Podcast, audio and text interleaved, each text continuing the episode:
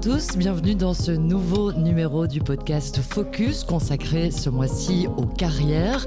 Nous allons nous concentrer sur un secteur assez particulier, c'est le secteur de l'IT, toutes les technologies de l'information et de la communication. C'est un secteur qui se développe rapidement et donc avec certaines problématiques. Effectivement, une personne qui a été formée il y a 10 ans, comment fait-elle aujourd'hui ben, pour s'adapter à ces nouvelles évolutions? Il y a donc besoin de formation, de formation continue et puis de talents très très spécifiques. C'est de tout cela dont nous allons parler dans ce podcast. Et pour discuter de carrière dans l'IT, je vous propose d'accueillir nos invités du jour.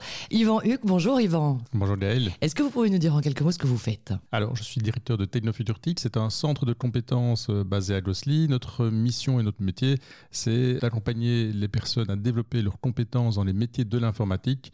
Alors que ce soit des demandeurs d'emploi dans le cadre de reconversion professionnelle, que ce soit des travailleurs pour travailler leur employabilité, on pourra en reparler.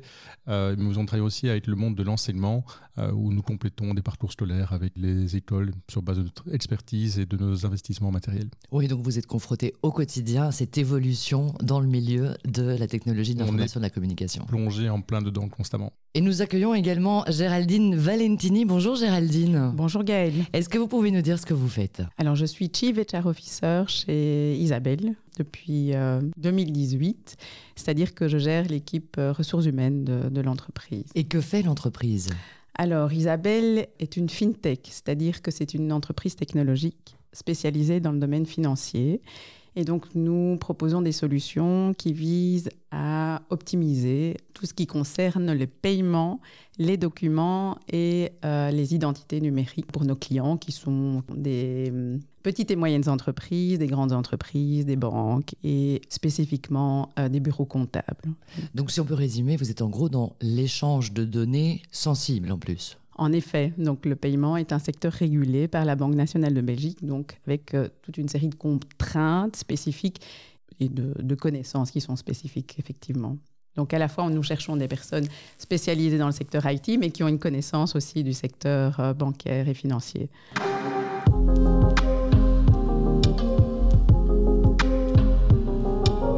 Propose qu'on vienne sur un constat, je vais dire du secteur très très généralement, un secteur qui est en fait pas si vieux que ça. On est au début des années 2000 quand on voit vraiment apparaître en entreprise, en tout cas, toutes ces technologies de l'information et de la communication, mais un secteur qui n'a jamais cessé d'évoluer. À quel point, Géraldine, vous le ressentez-vous euh, chez Isabelle? Oui, en effet, c'est un secteur dans lequel euh, les technologies sont importantes et évoluent très vite. Donc, d'une année à l'autre, une équipe de développement peut choisir, faire des choix technologiques qui n'ont plus rien à voir avec les choix technologiques qu'on aurait posés euh, l'année précédente. Donc, c'est tout à fait vrai. Et chez Technofutur, je suppose que c'est aussi un véritable défi. C'est quand même un, secteur, euh, pour les chiffres que j'ai pu trouver, en 2001, il y avait 112 216 travailleurs et ça ne cesse d'augmenter. Je pense que ça fait quand même partie de presque 6% du PIB au niveau du, secteur économique. Donc, euh, chez vous, en tant que formateur, vous devez vous repenser tous les jours, en fait. Tout à fait. Et en fait, il faut euh, bien comprendre cette évolution sous deux angles. Le premier, en fait, c'est qu'on est passé depuis 2010-2012 à la quatrième révolution industrielle, la révolution digitale, qui est apparue notamment avec les smartphones et euh, euh, cette, omniprésence euh, de la technologie dans, notre vie quotidienne, mais professionnelle évidemment, mais aussi privée. Et donc, il y a une multiplication quasi exponentielle des applications numériques. Et puis, le, le, deuxièmement, pour bien comprendre aussi cette évolution, c'est ce qu'on a un petit peu sous-entendu ici, c'est l'angle de la compétence. Pour, donner quelques chiffres, dans les années 70, la, durée de vie d'une compétence professionnelle était de l'ordre de 35 à 40 ans. on pouvait faire sa carrière, en gros, avec une compétence avec son set de compétences professionnelles. On était formé, et puis on a travaillé, et on faisait sa, carrière. Et c'était le principe, en fait, de l'école de, l'après-guerre. Euh, dans les années 80, tout doucement, avec l'apparition des premiers ordinateurs euh, dans l'entreprise, cette durée de vie est, est descendue à 15 ans. Et puis elle a continué à, diminuer. Et aujourd'hui, les durées de vie, on, vient d'en parler avec les développeurs, c'est un, bel exemple. La durée de vie, ça va de six mois à un an et demi. Et donc là où la formation professionnelle, quelque part, avait une utilité de, recyclage euh, ponctuel peut-être de 10 ans ou en, 20 ans, aujourd'hui, ce n'est plus du tout le cas. On est dans la formation continue, au jour le jour. Il faut constamment réapprendre les technologies. Et donc, Pour la formation, bah, évidemment, c'est un, enjeu fondamental puisque l'ensemble des matières sur lesquelles on doit former, les, les formateurs, mais aussi les technologies qu'on doit utiliser pour former, bah, évoluent constamment et donc euh, on est confronté aussi à ce défi. En termes de nombre d'étudiants, vous avez vu euh, une grosse évolution ces dernières années? Euh, Oui et, non. Alors non, parce qu'en fait, on est contraint par nos modes de financement. Mhm. Et donc, quelque part, ce n'est pas nécessairement là où, il faut voir le besoin. Par contre, on le voit sur des indicateurs comme les entreprises qui sont en recherche de profil IT. Aujourd'hui, c'est un métier qui est dit en pénurie. Enfin, l'ensemble des métiers de l'informatique sont dits en mm. pénurie ou en fonction critique. Ce qui veut dire que la plupart des offres d'emploi ne trouvent pas preneur en déant un certain délai. Et par ailleurs, donc si, si on veut euh, évoquer le nombre de fonctions euh, qui sont en, pénurie, on parle de aujourd'hui d'un nombre de postes de 15 000 postes qui ne sont pas pourvus euh, dans, dans, en Wallonie. et si on fait l'extrapolation jusque 2030. Euh, par exemple, l'étude d'Agoria Be Change a très bien mis ça en évidence. On parle de 540 000 postes qui ne seraient pas pourvus d'ici 2030. Euh, on est 10-11 euh, millions en Belgique, hein, on verra comment la, démographie évolue, mais c'est juste gigantesque.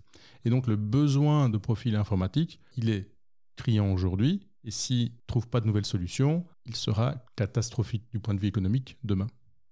Du coup, au niveau du nombre de formations que vous proposez, je suppose que là aussi, vous devez augmenter, varier, diversifier en permanence euh, par rapport à, l'évolution de ce nombre de formations quand vous avez commencé et aujourd'hui. Quelle est la différence? Tout à fait. Donc, euh, début des années 2000, dans Technofuturity qui a été créé en 1998, on avait euh, quatre lignes de formation, quatre thématiques de formation. Aujourd'hui, ce n'est même, enfin, on en a plus d'une part, mais on, on, ne sait plus tout couvrir. Ce n'est plus possible aujourd'hui parce que le numérique s'invite euh, dans des technologies de, l'image, du son. On fait un podcast aujourd'hui, mais c'est une évolution technologique aussi. Il s'invite évidemment dans, les applications de gestion, de transmission de, données. On a l'évolution de la data, les métiers de la data. On, a fait beaucoup de formations sur les métiers de la data. Hein. on a lancé une Data Academy, on lance beaucoup de projets euh, sur ce euh, domaine-là. Mais les métiers de base restent. Le métier du développeur, il continue à, évoluer. Et donc la, diversité en fait des, profils informatiques ne cesse d'augmenter et à ce stade-ci, honnêtement, il n'y a plus aucun organisme qui fait tout. Il faut vraiment voir l'ensemble du monde de la formation comme étant une solution aux problèmes qui peuvent se poser et pas nécessairement un seul organisme. Les universités, c'est la même chose. Vous regardez des problèmes universitaires ou même des hautes écoles, chacun se spécialise plus ou moins dans certains domaines parce qu'il faut être pointu et répondre en même temps à une grande diversité. De votre côté, euh, Géraldine, quels sont les plus grands défis euh, auxquels vous êtes ou avez été confronté depuis la, naissance euh, d'Isabelle Group au niveau, bah, je veux dire, évolution, emploi, etc. Les plus grands défis, mais donc pour rebondir sur ce qu'on vient de dire, je dirais qu'effectivement, trouver les profils adéquats qui nous permettent de soutenir le plan stratégique et le plan de croissance de l'entreprise, c'est pas évident. Donc voilà, pour certaines fonctions, ça veut dire qu'on doit chercher les gens assez longtemps. Chez Isabelle, on recrute principalement des gens avec quand même déjà un certain background, donc plutôt des gens qui ont entre 5 et 10 ans d'expérience. Et c'est un marché effectivement pénurique, donc il faut euh, pouvoir rendre et proposer des fonctions qui soient intéressantes et qui permettent aux gens de continuer à apprendre et évoluer, parce qu'évidemment, c'est donnant-donnant, c'est-à-dire que les gens ne viennent pas travailler chez vous, ils ne sont pas convaincus qu'ils vont apprendre quelque chose et qui vont pouvoir ensuite le réutiliser euh, dans, dans, leur carrière. Ce qu'on voit aussi, c'est qu'on a de plus en plus de candidats qui veulent être consultants très jeunes, donc qui ne s'attachent plus euh, à une entreprise et qui, euh, qui sont ambitieux, qui sont exigeants. C'est bien normal. Donc ça, ça, implique un certain taux de rotation, c'est-à-dire que pour nos employés, c'est entre 9 et 10% nos consultants, on est plutôt autour de 16-17% de, de, taux de rotation. Donc, ça met la pression sur les équipes, l'organisation. Donc ça veut dire qu'on travaille très fort sur le contenu des fonctions, sur des, plans de, développement pour nos employés, mais pas seulement, aussi pour nos consultants, ce qui nous permet de nous démarquer par rapport à d'autres euh, concurrents qui font euh, peu d'investissement pour leurs consultants, ce qui n'est pas notre cas. Donc voilà, ça c'est les, défis qu'on a, le taux de rotation et, euh, trouver les, les personnes adéquates et les garder. Bah, justement, c'est vraiment une problématique euh, sur laquelle je pense qu'on peut prendre le temps de s'attarder. Et vous l'avez déjà évoqué, euh, Yvan aussi, c'est ce qu'on appelle un secteur en pénurie. Donc, il manque des profils qui sont adaptés, bah, je veux dire, au secteur. Et pourtant, bah, quand on regarde ça de l'extérieur, on se dit, il y a plein de formations qui existent, il y a plein de demandeurs d'emploi et euh, forme des demandeurs d'emploi. Donc, Yvan, comment est-ce qu'on peut en arriver à cette importance de vacances de postes et de profils non adaptés Je pense que ça, c'est simple. Aujourd'hui, toute entreprise, toute organisation doit développer son parc ou son applicatif euh, informatique. Des PME, voire des TPE aux grandes sociétés internationales. Euh, juste il y a encore peu, des sociétés pouvaient fonctionner avec très peu d'applications informatiques. Un site web, on pouvait encore outsourcer. Aujourd'hui, l'intrication est tellement forte que ce n'est plus possible. Et donc, du coup, chaque entreprise aujourd'hui est à la recherche, euh, un peu désespérée parfois, euh, d'un profil, parfois, quand c'est une petite entreprise, ou de 2, 3, 4, 5, 6 profils. Et vous voyez ça dans tous les secteurs, que ce soit dans, les secteurs industriels, qui étaient, euh, en tout cas en, Wallonie, un peu plus en retard peut-être sur, sur le développement numérique. vous le voyez dans, dans les pouvoirs publics, qui sont aussi peut-être un peu plus en retard, mais euh, aujourd'hui, ils doivent se digitaliser. Et, l'impact de la crise Covid, en fait, a été un accélérateur. Ce qui aurait peut-être pris encore 3, 4, 5 ans, a explosé, en fait, en, finalement, en 18 mois. Mhm. Donc, on a une compression du, temps.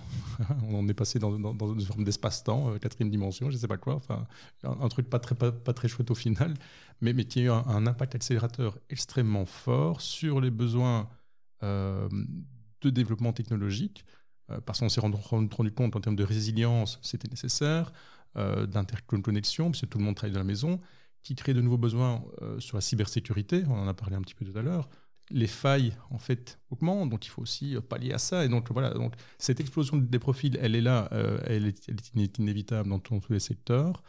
Et il va falloir y faire face. Donc, il va falloir vraiment trouver de nouvelles façons de travailler et de nouvelles façons de former et, d'accompagner, parce que c'est pas non seulement on est en retard, mais en plus, euh, il va falloir constamment se remettre à jour. Donc, challenge assez, euh, assez imposant. Est-ce que chez vous, euh, Géraldine, chez Isabelle Group, cette arrivée bah, du confinement, qu'en gros bah, personne n'avait vu venir, a eu un impact? Est-ce que vous étiez prêt à ce confinement? Alors oui, on était prêt dans la mesure où on avait bah, le, le, matériel, l'infrastructure. Donc je dirais que euh, de ce point de vue-là, on était prêt. Maintenant, les habitudes de travail n'étaient pas là, c'est-à-dire qu'on était quand même fort présent au bureau. Donc le switch, il a été plus de s'habituer à travailler de manière collaborative à distance, puisqu'on travaille pas. On est une société belge, donc on n'a pas, on n'avait pas appris à travailler de manière asynchrone comme dans certaines multinationales. Donc, euh, je dirais que c'était plutôt là où était le challenge pour nous, là où d'autres sociétés ont dû investir du jour au lendemain dans la digitalisation de leurs euh, process, dans, le stockage, dans l'infrastructure. Euh, donc, nous, ce n'était pas le cas. Donc, je dirais que ça a été facilité par l'environnement technologique d'Isabelle. Déjà existant. mais malgré tout, c'était un challenge. Et c'était euh, aussi un gros changement d'habitude au niveau de la manière de collaborer. Donc, euh, Au niveau de vos clients, est-ce que vous avez aussi vu une différence Puisque bon, vous, mhm. vous travaillez dans, dans l'échange de données, comme on l'a dit, en plus des, des données sensibles. Bah, ce confinement a quand même confronté énormément d'entreprises à devoir trouver des solutions euh, pour partager. On l'a parlé aussi, la cybersécurité. Est-ce que vous avez vu tout à coup une augmentation de la demande en se disant, oh là là, il faut que vous nous aidiez dans ce, dans ce tournant-là qu'on n'avait pas vu venir? On a un segment de marché vertical on a des solutions qui sont euh, spécialisées pour le secteur des, comptables et des fiduciaires. Et là, effectivement, il y a eu une grosse demande de digitalisation. Donc, on a vu notre chiffre d'affaires euh, très fort augmenter pendant le Covid. Ou des toutes petites structures, euh, vous le disiez tout à l'heure, ont effectivement n'ont plus eu le choix. Ils se sont rendus compte qu'il fallait faire des investissements pour pouvoir travailler dans, dans un contexte où on ne venait plus au bureau et donc voilà, donc on consentit à des investissements qui n'étaient pas spécialement prévus dans les, dans, les, dans les années euh, à venir, en tout cas à court terme. Donc là, ça a accéléré très fort la, demande et ce type d'investissement, oui. Mais donc conséquence chez vous aussi, c'est que ça peut manquer de monde, du coup, pour pouvoir suivre tout ça. Alors, on est dans un marché où nos solutions sont des solutions SaaS, donc c'est pas parce que on a plus de clients qu'on va forcément avoir besoin de, de plus de gens. Donc, je dirais qu'on non, on n'a pas vu l'impact directement sur le, nombre de personnes euh, requises de ce point de vue. Dans la problématique de, pénurie d'emploi, euh, vous le disiez, bah, effectivement, ça, ça, peut être compliqué pour vous de, trouver parfois des talents. Aujourd'hui, on engage chez Isabelle? Oui, oui, on engage depuis euh, bah, ces cinq dernières années. C'est-à-dire que Isabelle, historiquement, c'est une société qui, qui, a été créée en 1995, qui était une société qui visait à offrir une solution de paiement multibancaire, la première en Belgique. Mais depuis, en tout cas ces cinq dernières années, c'est très fort diversifié. On a beaucoup plus de produits, euh, pas seulement dans le paiement. Et donc ça veut dire que on, a eu besoin et on a toujours besoin de, gens pour, euh, je dirais, élargir notre portefeuille de produits. Euh, donc c'est plus dans une optique, dans cette optique-là qu'on a, qu'on a besoin de plus de gens en fait. Hein. donc euh, dans la mesure où on a vraiment des, euh, je dirais un track d'innovation dans lequel on investit pour développer des nouveaux produits. Et pour faire ça, on a besoin de gens différents. Combien de postes sont vacants actuellement? Alors depuis que je suis là, donc depuis 2018, on recrute 100 personnes l'année. L'année passée, on a recruté 140 personnes. Et on est 350. Combien de temps vous mettez à trouver la bonne personne? En fait, on a un objectif qui est qu'on doit trouver les gens dans une moyenne de 65 jours. Et donc, quand on n'y arrive pas, parce qu'on monitore ça, on augmente le nombre de recruteurs. Donc, en fait, il faut le voir différemment. Donc, je dirais qu'en 2018, on avait besoin d'un recruteur, un recruteur et demi pour arriver à, tenir ce lead time de 65 jours et 80 et 100 recrutements. Aujourd'hui, il nous en faut 3. Ah oui, ah oui. voilà, euh, parce qu'en fait, on a vu qu'en 2020, le secteur euh, bancaire et assurance recrutait énormément de gens. À un moment donné, juste après le Covid, hein, ils ont arrêté tous les contrats là, et puis là, ils ont repris. Donc il y a eu quand même beaucoup, beaucoup de gens qui ont changé de position dans le secteur, donc qui ont changé de rôle, donc avec une grosse pression euh, pour, euh, voilà, pour les plus petites structures. Il faut savoir quand on est une PME, qu'on n'a pas beaucoup de moyens pour engager des professionnels IT, euh, c'est très dur. parce que vous ne pouvez pas rivaliser avec des plus grandes structures qui offrent des salaires plus élevés. Donc nous, on a de la chance chez, chez Isabelle, je dirais qu'on a quand même, voilà, on a un bilan financier qui est solide, donc on peut offrir quand même des, des beaux salaires, des, beaux tarifs à nos contractants. Euh, mais une start-up, euh, enfin voilà, c'est compliqué. Hein. donc, euh, heureusement, tout le monde ne choisit pas une fonction ou une mission en fonction de, du tarif. Mais quand même, ça met la pression. Et donc, il y a des, toutes petites structures mettent encore plus longtemps pour trouver des gens. Hmm. Chez vous, Yvan, on sait que dans certaines universités, hein, les, entreprises vont se promener dans les couloirs pour essayer d'attraper les étudiants avant même qu'ils aient terminé.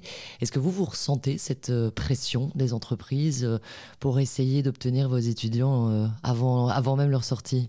Tout à fait. Et du reste, en fait, on travaille même autrement aujourd'hui. C'est-à-dire qu'on les invite et on met en place des mécanismes où ils sont là depuis le début. Pour différentes raisons. C'est bah, tout d'abord parce que ça, ça, accélère le chemin vers l'emploi. Et puis deuxièmement, aujourd'hui, il y a aussi un phénomène qu'on sous-estime qui n'est pas je pense pas directement lié à, la technologie, mais qui a un besoin d'individualisation. On, l'a un petit peu touché sur, euh, mm. les, le recrutement, mais euh, le package standard aujourd'hui n'existe plus sur le marché ou, de moins en moins.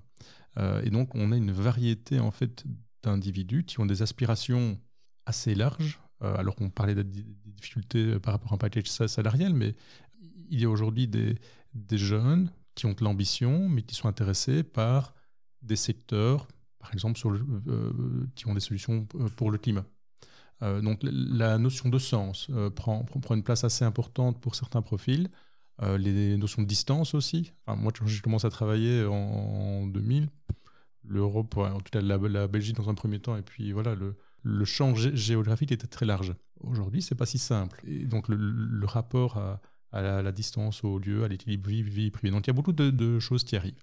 Et donc il faut, il faut vraiment euh, entendre ça. Et dans le même temps, l'entreprise a aussi une diversification des profils. On ne forme pas un développeur. En fait, ça n'existe pas le métier de développeur. Mm-hmm. On développe sur un langage bien particulier. Mm-hmm dans un framework bien particulier et dans un métier particulier. Le développeur qui a travaillé dans une fintech n'est pas le développeur qui a travaillé dans euh, le secteur public ou euh, dans le monde de l'énergie ou dans les médias. Mmh. Et l'entreprise a besoin de ça, d'avoir des gens qui sont euh, des développeurs ou des, informaticiens qui sont conscients du domaine dans lequel ils travaillent. Et donc, pour répondre en fait à, tous ces éléments qui sont un peu compliqués, on met en place de, nouveaux modes de formation euh, qui, sont des modes entre guillemets type alternance où en fait on, imbrique l'entreprise dès le début dans la formation parce que ça permet de matcher la culture, de matcher le secteur, de matcher les personnes aussi, ça devient de plus en plus important, et puis d'individualiser le programme de formation à la fois pour l'entreprise et aussi pour les individus.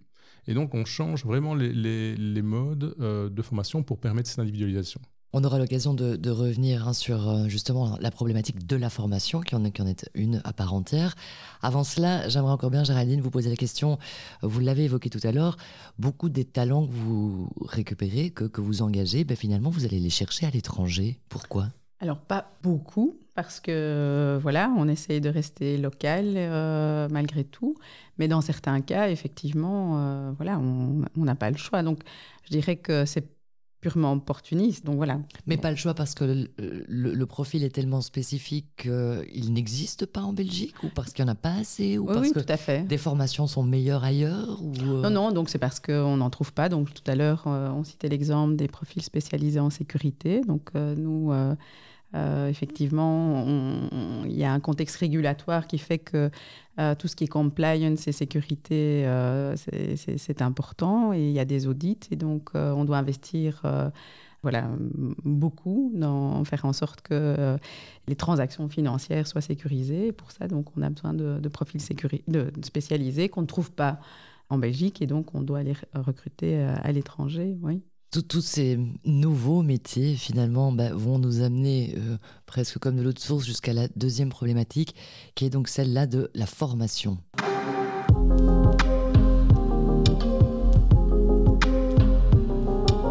Et donc des formations bah, qui, nécessitent d'être revues et corrigées, je dirais, euh, Yvan, presque quotidiennement, là, en fait.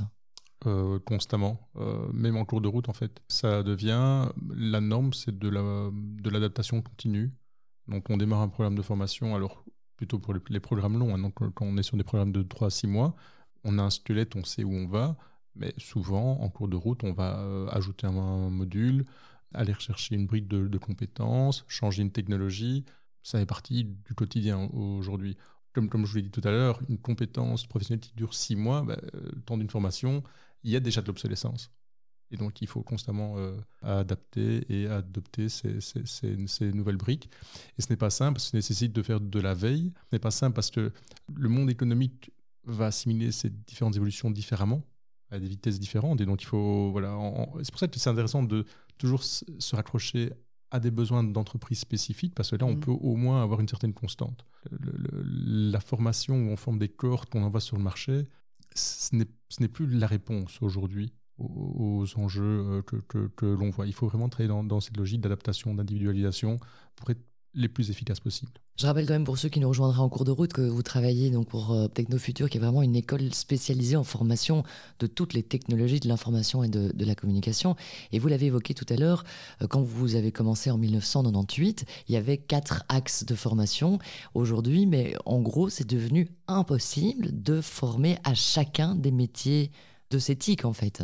D'autant plus qu'il s'hybride. C'est-à-dire qu'on parle d'un développeur, mais on va faire de développeur avec des notions de cybersécurité. Mmh. Euh, on va faire de la gestion de projet. Donc en fait, les, on n'est plus sur des, familles de métiers, à la limite, on est sur un continuum, qui sont les métiers de l'informatique, et puis on retrouve quand même des masses plus importantes. il, y a, toujours des développeurs, mais comme je vous l'ai dit, les technologies vont être différentes, et puis on va euh, hybrider ce développeur avec d'autres briques de compétences sur le cloud, parce qu'aujourd'hui, mmh. on, parlait d'architecture SaaS, et tout ça se passe, passe, sur le cloud. Un cloud ne se manipule pas comme on manipule euh, un développement sur un PC, c'est encore différent. Donc toute cette hybridation, c'est super joyeux, joyeux mais c'est très compliqué, et il faut encore une fois être vraiment dans cette hyper-individualisation. Et comment vous voyez l'avenir, du coup, en termes de formation et de... Je le vois bien, parce que ça veut, dire que le business va encore durer pendant un certain temps. Mais en fait, comment on, on le voit on, notre objectif est d'aller vers un maximum de, flexibilité pour que chacun, en fonction de ses besoins, puisse s'y retrouver. Et ce qu'on voit aussi, c'est qu'il faut aller chercher de nouveaux publics. Aujourd'hui, on voit qu'il y a euh, une pénurie sur certains euh, profils. mais il y a, deux autres problèmes derrière ça. Il y a un problème, je on, va reprendre l'exemple des développeurs, parce que c'est un, un, beau fil rouge, mais quand un développeur développe des applications pour des utilisateurs, aujourd'hui, les développeurs, ce sont des garçons entre 25 et 35 ans. Alors, il y en a des plus anciens, mais qui sont globalement des profils blancs, euh, éduqués, etc. Et donc, en fait, ils sont très stéréotypés. Et on se rend compte que ça devient un biais aujourd'hui. Euh, alors, il y a des études aux États-Unis qui ont déjà démontré sur l'intelligence artificielle qui, qui arrive de plus en plus, parce qu'il faut intégrer aussi ces éléments-là. Euh, et donc, les entreprises ont besoin d'une diversification des profils beaucoup plus importante aussi. Ça, c'est un enjeu à la limite de société. Ce n'est pas l'enjeu d'une entreprise, c'est un enjeu de société pour avoir un développement technologique qui soit beaucoup plus inclusif. Et donc, il faut aller rechercher des profils beaucoup plus larges. Et je pense au public féminin, qui en gros aujourd'hui c'est 15% des métiers de l'IT, et parce qu'en en fait il y, a des métiers qui sont un peu plus soft, mais vraiment le dur IT, on tombe plutôt sur du 7-8%, donc c'est vraiment très peu. Mmh. Et puis il y a des publics aussi, euh, les publics d'origine étrangère, euh, il y, a, une, source euh, potentielle de talent qu'il faut aller rechercher là aussi. Mmh. Et donc nos enjeux à nous au niveau de la formation, en fait, c'est d'aller rechercher aussi ces publics-là. Donc il y a l'évolution des métiers, mais il y a aussi l'évolution des publics cibles. On doit, aller, on doit offrir en fait des modalités de formation qui abaissent clairement les barrières à l'entrée pour ces publics-là, publics féminins, publics d'origine étrangère, pour améliorer en tout cas le, panel de, profils techniques. Isabelle, je vous vois vraiment acquiescer à tout ce que dit Yvan. Oui, oui parce qu'en plus, on a une évolution démographique en Europe euh, qui fait que la, population va, va, diminuer. Et la part de, des, gens de plus de 50 ans dans cette population, elle, augmente. Donc, on n'a pas le choix. Et en effet, pour servir correctement nos clients, on a besoin d'équipes beaucoup plus diverses. Hein. Et donc, euh, on parlait de population étrangère, de femmes. Si on a des stéréotypes de... Euh, euh, d'hommes blancs voilà, européens, mais, mais, mais forcément, quand on est en face de clients et qu'on cherche à comprendre quel est le problème du client qu'on veut résoudre et qu'on parle toujours avec ses biais, parce qu'on a tous des biais, hein, donc de la même manière, avec des équipes qui sont très formatées, eh bien, on perd toute la richesse, euh, quelque part, de, comprendre quels sont les problèmes de clients qu'on cherche à résoudre, et, donc de l'innovation, et donc du produit de demain. Donc c'est riche d'avoir des équipes euh, diverses, et donc idéalement, les équipes ressources humaines aimeraient bien pouvoir avoir des équipes plus, plus diverses, mais c'est très compliqué aujourd'hui. Donc si on y arrive, si on arrive à former des gens mais c'est vrai que c'est un, métier particulier aussi, hein, donc euh, il, faut, il faut aimer ça, il faut avoir envie. Et justement, au, niveau des, compétences, euh, on en parlait en tout début de, podcast, et je me permets de le rappeler toujours pour ceux qui nous, qui nous rejoindraient.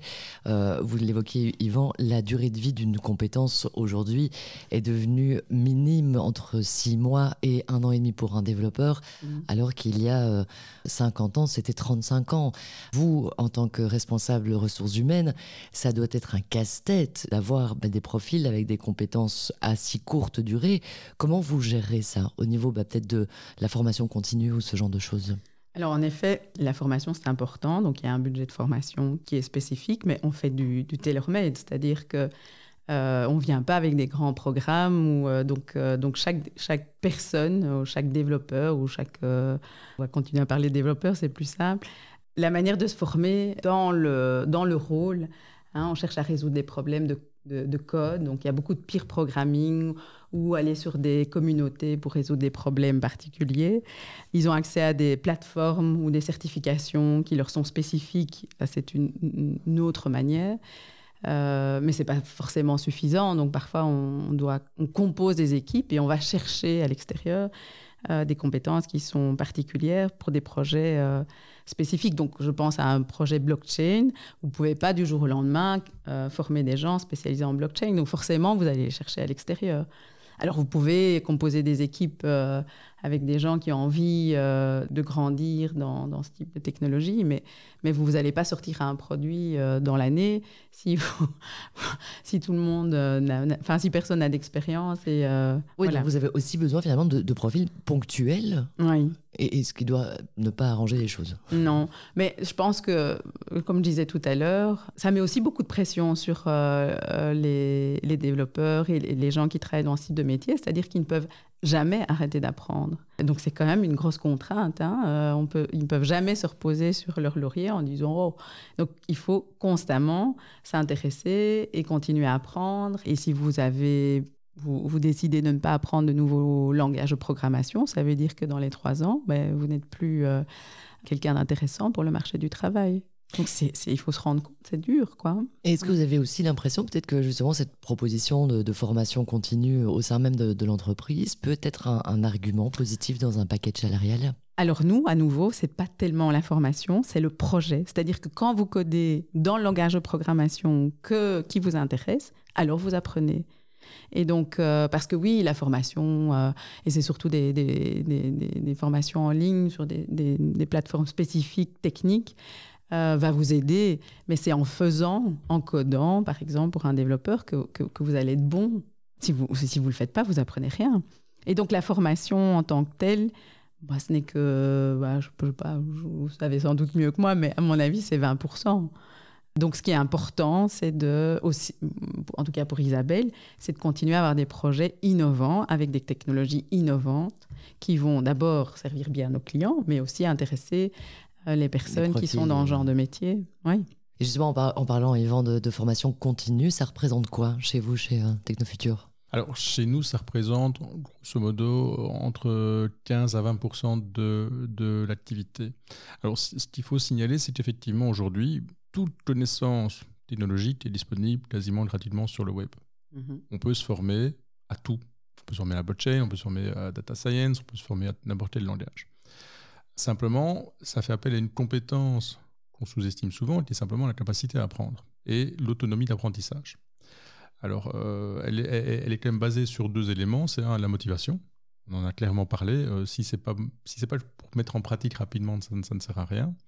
Et puis, deuxièmement, mais il y a quand même un besoin d'habitude et il faut se, réhabituer. On n'a plus été, ou en tout cas beaucoup, de profils, euh, je veux dire, une fois qu'on a travaillé pendant 5-6 ans dans un métier un, petit peu stable, euh, on a vite perdu en fait cette capacité-là.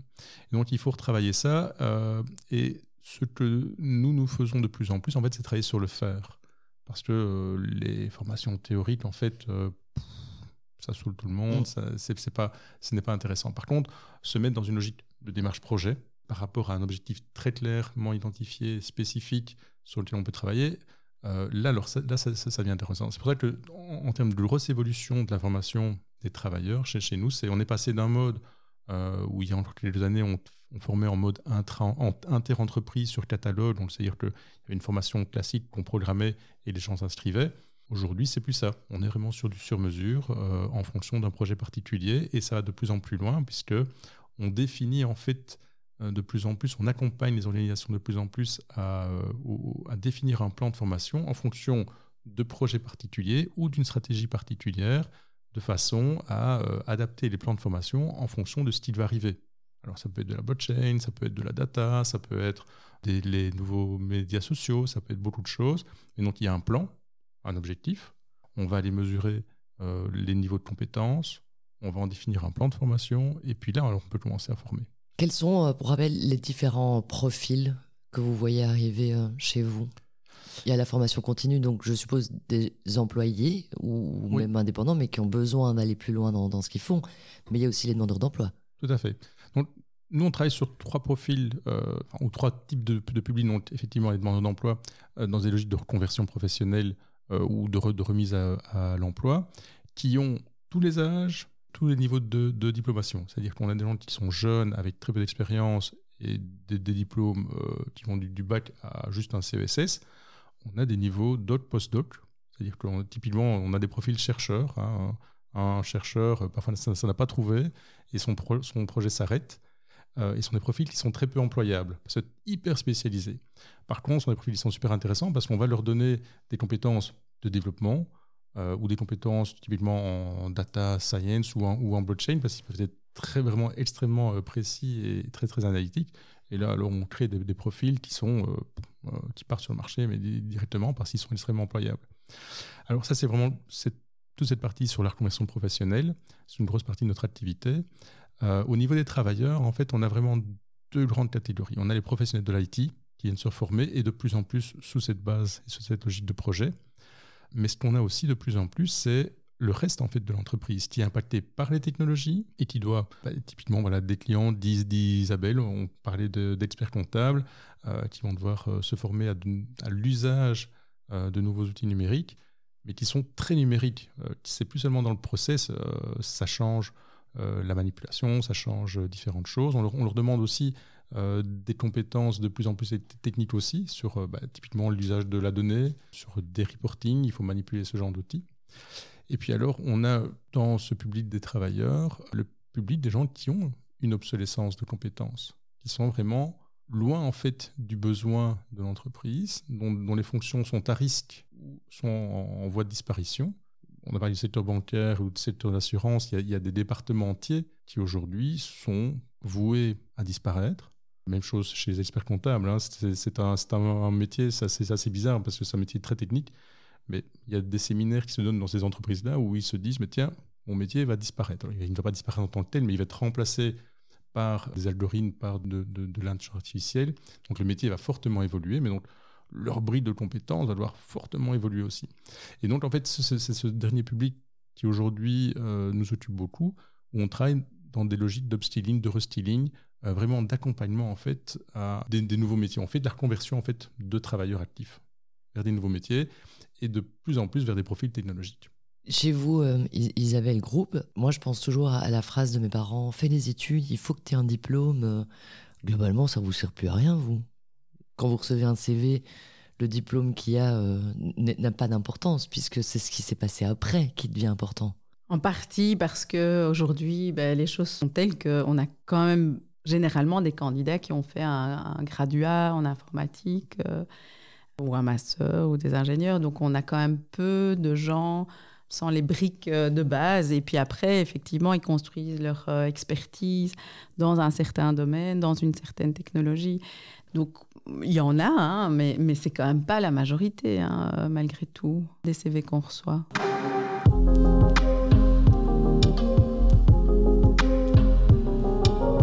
Propose doucement bah, de conclure euh, ce podcast en faisant un bref euh, point sur, sur ces deux problématiques qu'on a soulevées. La problématique d'abord de la pénurie, euh, qui est donc bah, connue chez vous, Isabelle Groupe, et puis bah, que vous, Yvan, vous essayez finalement de combler par la formation. Si vous aviez une baguette magique, l'un et l'autre, quelle serait la solution miracle pour améliorer cette problématique? Alors, de mon côté, c'est clairement aller rechercher sur les populations qui ne sont pas assez représentées public féminin, il faut aller former, former, former, parce que les niveaux de compétences sont en fait les mêmes. Pour, vous donner une, petite histoire sur euh, le public féminin, moi j'ai travaillé avec la Roumanie euh, beaucoup euh, et avec un, gros intégrateur à, l'époque. Quand je suis arrivé là-bas, le département informatique était à 67-65% composé de femmes, hmm. que ce soit des développeurs ou dans des métiers vraiment très techniques. En fait, c'est assez culturel et c'est plutôt lié voilà, à, cette pression qu'on a. Donc, ce n'est pas une fatalité, c'est juste un construit que l'on a. Et donc, on a, je pense, tous les moyens pour y arriver d'ici quelques années, mais il va falloir vraiment investir dedans. Donc, tous ces publics, public féminin ou le public d'origine étrangère, qui sont des publics qualifiés, qui n'ont pas encore cette culture euh, technologique, là, il va falloir vraiment, y aller pour augmenter la richesse et le nombre au total. C'est-à-dire qu'on change la communication euh, À partir de, la petite école, euh, on change les mentalités. Comment est-ce qu'on peut faire? Il faut travailler à tous les, tous les niveaux. Donc effectivement, je pense qu'il y a un vrai travail de sensibilisation et on le fait beaucoup pour faire prendre conscience que voilà, euh, le choix des métiers, quel qu'il soit, n'est pas lié à un genre, à un type, à une race, peu importe, mais à une envie, à une appétence et une compétence. Euh, et puis, il faut de toute façon travailler avec les, personnes qui sont déjà plus âgées. Et même chose, c'est pas une fatalité. Et donc, il faut abaisser les barrières à la formation en termes de modalité, de flexibilité. Euh, il faut convaincre la communication, clairement. Alors, la communication inclusive ou pas, euh, peu importe, on va tout essayer et on y arrivera. Et pour vous, Géraldine, la baguette magique Alors, la, baguette magique chez, Isabelle, en tout cas, c'est d'arriver effectivement à convaincre des, équipes, en tout cas des managers, que recruter par exemple des jeunes ou des gens qui, n'ont pas encore acquis euh, éventuellement le, niveau de, compétences euh, requis est quand même un investissement intéressant parce qu'évidemment, il y a un besoin et on a envie que le besoin colle avec une solution immédiate. Et donc, parfois, il est difficile de les convaincre de faire l'investissement, de recruter euh, des, personnes différentes ou, euh, ou d'investir dans des, profils plus juniors en termes de compétences. Hein. Ce n'est pas forcément une question d'âge. Donc, voilà. Des profils plus juniors en termes de compétences, qui nous amène donc à cette deuxième problématique qu'on a évoquée, ce qui est celle de la formation. Et là, bah, c'est vrai que ça ressemble à un casse-tête, en tout cas dans ce que vous expliquez, euh, pour parvenir finalement à coller aux besoins des entreprises. Euh, bah, là aussi, quelles pourraient être les solutions? Vous avez quand même évoqué l'alternance. Et moi, je trouve que de là où je suis, l'alternance a toujours un peu euh, une mauvaise réputation. Comme ça, non, si tu fais de l'alternance, tu n'auras pas un vrai diplôme. Oui, parce que je pense qu'on associe l'alternance euh, à, un public en dehors de l'école qui se rattrape à une forme de rattrapage en fait scolaire, ce qui n'est absolument pas le cas. Euh, des universités se mettent dans des formations en alternance, il y a des masters qui se donnent en alternance, c'est une modalité. Ce n'est pas plus que ça. Euh, par contre, c'est une modalité qui apporte énormément de choses parce qu'en fait, on permet la mise en application de la compétence très rapidement dans un univers professionnel. Si on veut former un métier, quel endroit est le mieux placé pour tester sa connaissance, sinon le lieu où ça s'exerce, c'est-à-dire l'entreprise ou l'organisation publique ou privée, peu importe. Donc cette, modalité euh, d'alternance est effectivement un, champ qu'il faut développer et qui n'est pas encore aujourd'hui euh, suffisamment euh, dans la culture des métiers technologiques. On cantonne ça, voilà, boulanger, ça c'est très bien, parce qu'on sait que c'est bien.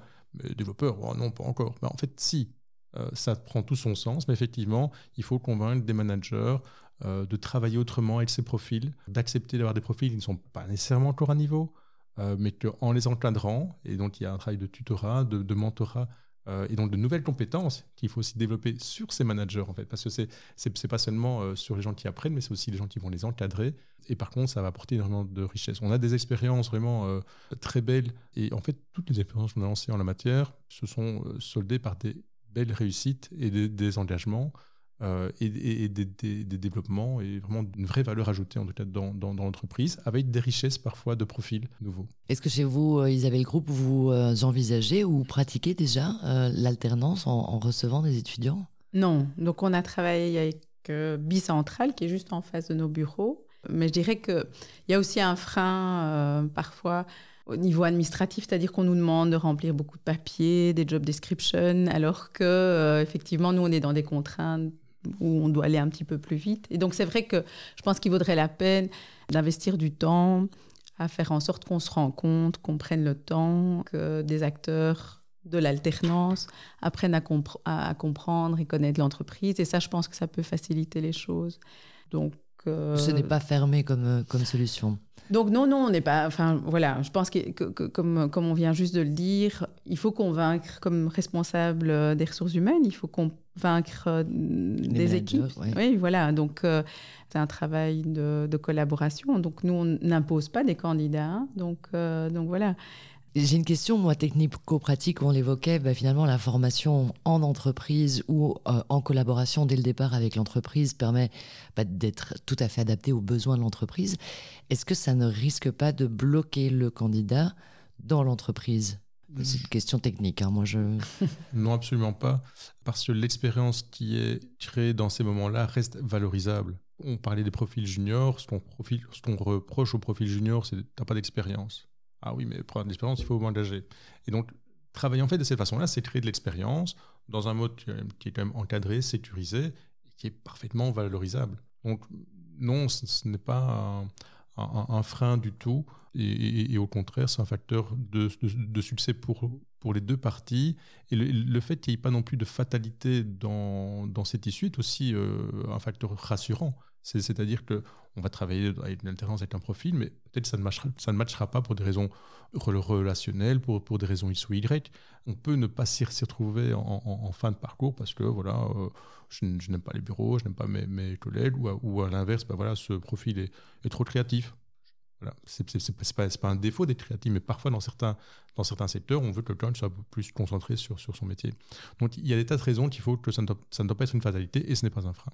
Pour vous, Géraldine mais Oui, mais je, suis tout à fait d'accord parce que justement, un des arguments de certains managers, c'est de dire oui, mais on va le former et de toute façon, dans deux ans, il est parti parce qu'il y a une telle demande que, que finalement, on a l'impression que c'est un investissement qui, euh, qui, qui, ne trouvera pas un, retour euh, suffisant euh, pour l'entreprise. Donc ça aussi, c'est quelque chose avec lequel il faut convaincre. Hmm. Pour clôturer ce, ce podcast à l'un et l'autre, qu'est-ce que je peux vous souhaiter pour l'avenir? Alors, à court terme, un très bon week-end. oui, ça c'est bien. Non, sinon, je pense que pour ce qui me concerne, pour l'avenir, ce qu'on peut nous souhaiter, euh, ben, c'est de trouver en fait ces mécaniques qui vont euh, permettre de convaincre tout un chacun de se former. Parce qu'il y a beaucoup de barrières psychologiques, parfois matérielles. Euh, c'est assez complexe, ça change beaucoup. On, fait beaucoup de recherche et développement, donc voilà.